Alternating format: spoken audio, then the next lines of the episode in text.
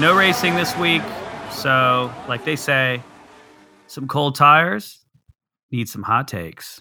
Meow. Bam, bam, bam, bam. I guess we'll still do the sound.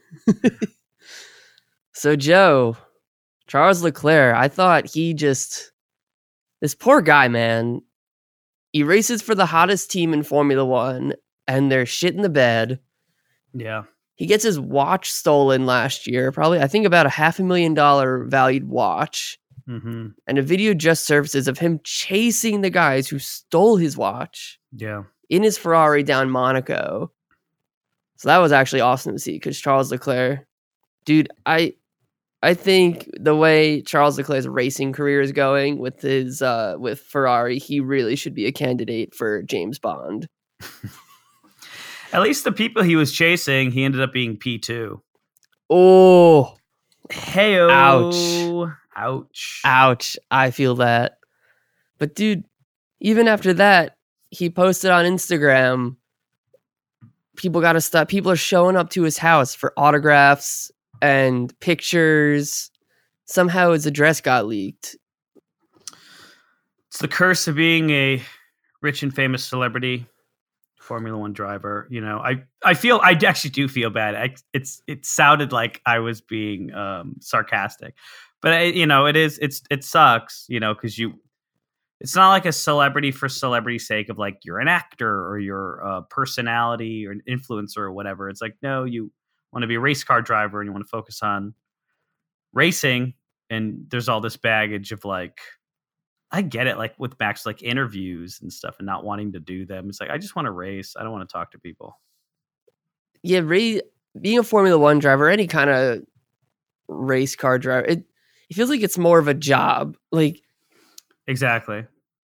being a famous athlete, it's still definitely a job. I'm- I mean, I know acting is and being a comedian is. It, it it's it's still a job. You just happen to be amazing at that job, which is why you're at this level of fame and success. I, I I agree, but I feel like with acting or being a comedian or being some sort of influencer, you're selling your personality. So you're selling a version of yourself that's like, hey, I'm your friend. You like me. I like you. Look at me be witty in this interview. Um, look at me play Gary Johnson in this movie. I don't know. But Yeah. Athletes are kind of going this route because they all have individual social medias and stuff. Right. Um, so they are kind of like selling a personality and like, hey, follow me. It doesn't matter um, which team I race for. It doesn't matter uh, which team I play baseball for or basketball for or whatever. You're following me, not the team. And I get that too because they sell merch and they do outside stuff, whatever. And also the, the companies and the teams want them out there uh, dealing with sponsors and stuff and doing interviews. So I get that as well. But at the end of the day, the job is to race, play basketball, play hockey, play baseball, right? It's not to be a person. it's to it's to get results. Yeah.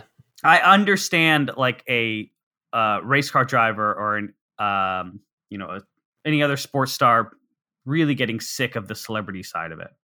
I think I think what I'm going for is the element of risk has lowered, so they need to raise the risk levels in other areas. Obviously, not in deaths of a race car driver, or you know, less opportunity for, you know, and less less opportunity for other uh, potential racers, you know, with the same amount of talent as the current racers on the grid. I have an idea. Yeah. Introduce Mario Kart items. Well, the Mario Kart, the Mario movie did come out. I heard it was very okay though. I heard it was pretty good. I want to see it. Joe, I I would be date, your date to that. I we I'd go with you. Yeah. All right, let's do it. I'm in. Yeah. But anyways, I like I don't know. I, it's funny because we're like, how can Formula One change? Yet their viewership is growing here in America. Like they're doing what seems to be the right steps. Yeah. So we're asking like, how how can we change to make it more uh, enjoyable and all this stuff? It's like, well, actually, uh, the drive to survive, like the steps they're taking that people are kind of like poo pooing about and be like, ah, there's all these drive to survive fans. They don't actually know racing. They just enjoy you know, Right. the the pretty boys acting sad because they lost races. Right. I mean, I'm curious what um like Devyani and other um you know other Formula One personalities would say because you know like she's watched races she told us from the 70s and 80s and 90s so i'm curious what her thoughts would be on adding a risk factor or you know i think i think what uh what i'm going at is formula one it's always been very very polished but i feel like there's some room for a little bit of uh of grease A little bit of NASCAR. Yeah I, i'm missing there's like a little bit of nascar that i that i want in in formula one. I can't i can't i can't think of what it would be though. Well, the tire is not the the tire warmers going away is going to make things a little more dangerous. yeah i mean melbourne itself was an insane race. That that was just you know that was that was kind of like indycar back in uh, nashville last year and the year before. It was just a disaster Three red flags. teammates crashing into each other. Yeah, they're gonna rep- they're gonna edit that turn one and turn two complex for next year. I'm sure. I mean, but a lot of the the damage happened after that third red flag, and everyone was just itching because they knew where they ended up right after the first sector would be where they would end because there's only two laps left. So Yeah. everyone was fighting. It was like almost like the whole race was moot, and after Right. the first sector would really determine what the um, order would be. Yeah, Alonso lucked out so hard. That was that was incredible. Alonso took all of Carlos Sainz's luck. Carlos Ferrari, they can't drop out of Formula One, but I feel like they they just need to for a year or two. No one would watch Formula One if they did, but they just need a full restructuring and a full just change in mindset. Yeah, if there was a like a ratings map of every country, Italy would just be completely black if there was no Ferrari. Yeah, you're right. The like lights out. It would look like you ever see like uh the map at night and it's like North Korea and South Korea. yeah. That's what it would look like. Except it would be the shape of an Italian boot. I'm trying to uh go to Ferrari's I think it's WEC their debut race at Monza this summer in Italy. Ooh. I have a trip planned and it kind of falls in the middle of this trip. I'm really trying to figure out how to get there. And Friday practice is free entrance for spectators. Whoa. I know. That's awesome. And I mean, what's more Italian than going to support Ferrari at the world's most famous Italian racetrack?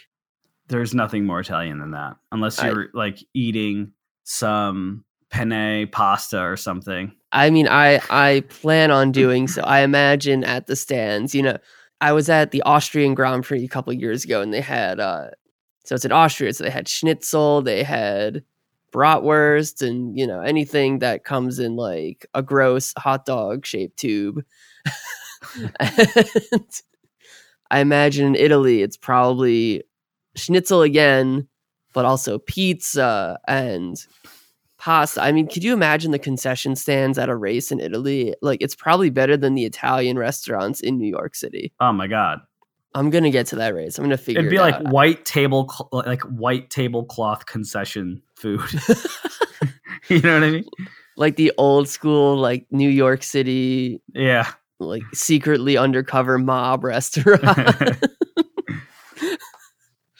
That's. I'll let you know. The race, I believe, is it's in July. I can't tell you the dates, but the Ferrari long distance endurance racing car, it looks like a spaceship. I want it to just take over.